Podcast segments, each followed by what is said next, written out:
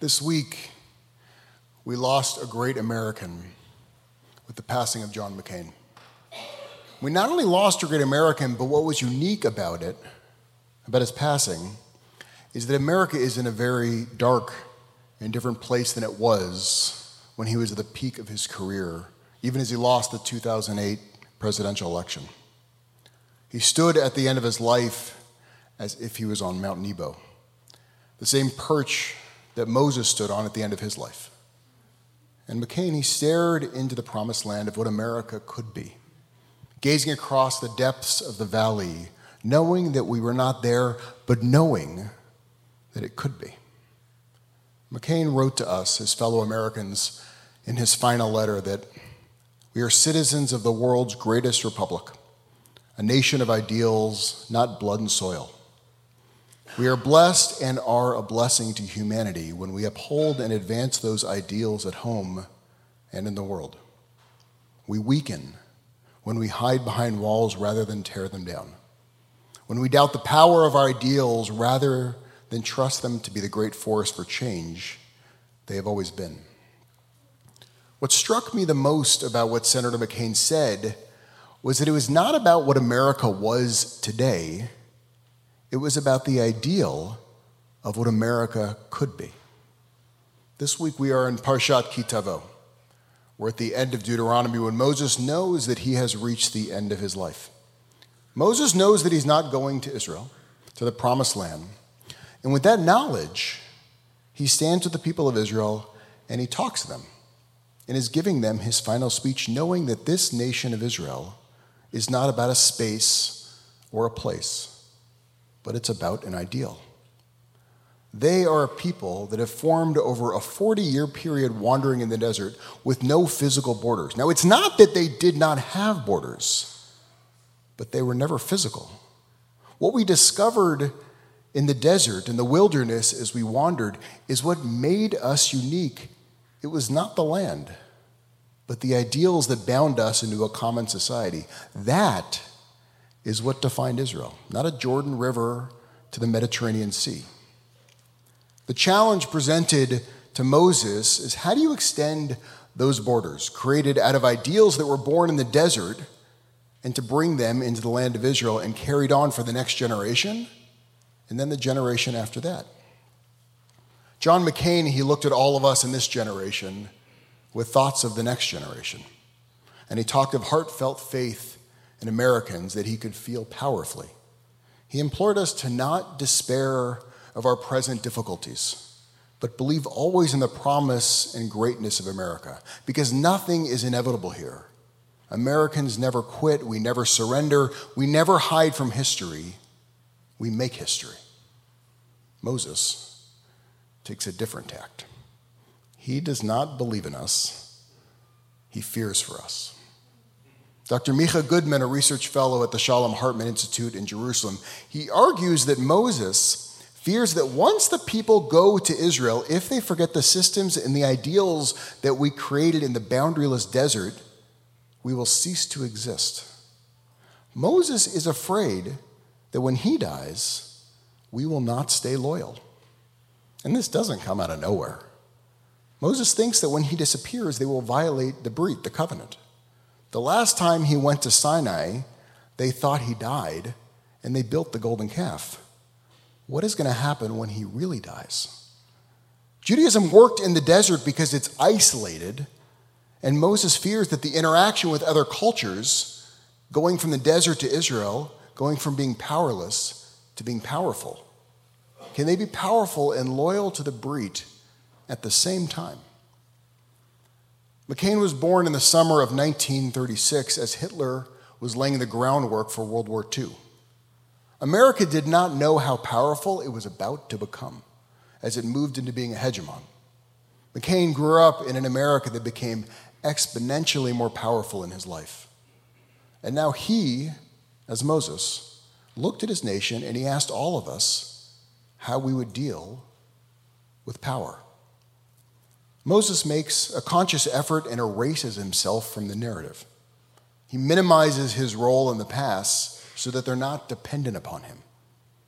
The Brit, the covenant we have, goes from a political term used with state power to a religious concept that we are devoted to something much bigger and we are devoted to God.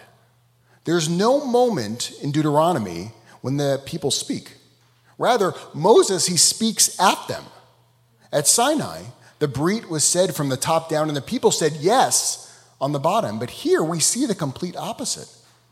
We see the people saying it on top once Moses is dead and gone. They only can accept the Brit when Moses is not there. It's only accepted after he's gone. Goodman points out that Moses wants to artificially expand the isolation of the desert by destroying all of the foreign cultures that are acting unethically. They're sacrificing their own children. Israel would only exist if it was within the boundaries of ethics. Israel would not be a permanent state. Rather, it would be an aspirational ideal constantly being reached for. Israel was not what the world was, but rather what the world could be. Ethics were the foundation of this ideal because the people were about to become very powerful. And power corrupts, it changes people. It's not that Moses did not want power, because you can't change the world if you don't have power. But it is going to change you. So, what do you do with it? Ethics is an artificial way to make you weak. If I was stranded with a small child on an island and they have a bottle of water that I really want, there's nothing preventing me from taking it from her. I'm bigger than her. I'm stronger than her. It's easy. But why do I not take it? Because it's unethical. I'm imposing a system on myself to weaken myself, to act justly. But that also means that you cannot be a truly ethical person without power. The girl on the island cannot say, I'm being ethical because I'm choosing not to take the bottle of water from Ryan, who is three times my weight. She can't take it. I'm bigger and I'm stronger. So, what Moses is afraid of when he talks to the people of Israel, to the people who have been weak and are about to become unbelievably strong, is not that they're going to be weak again, not that they're going to be slaves in Egypt. Moses is not scared of any of that.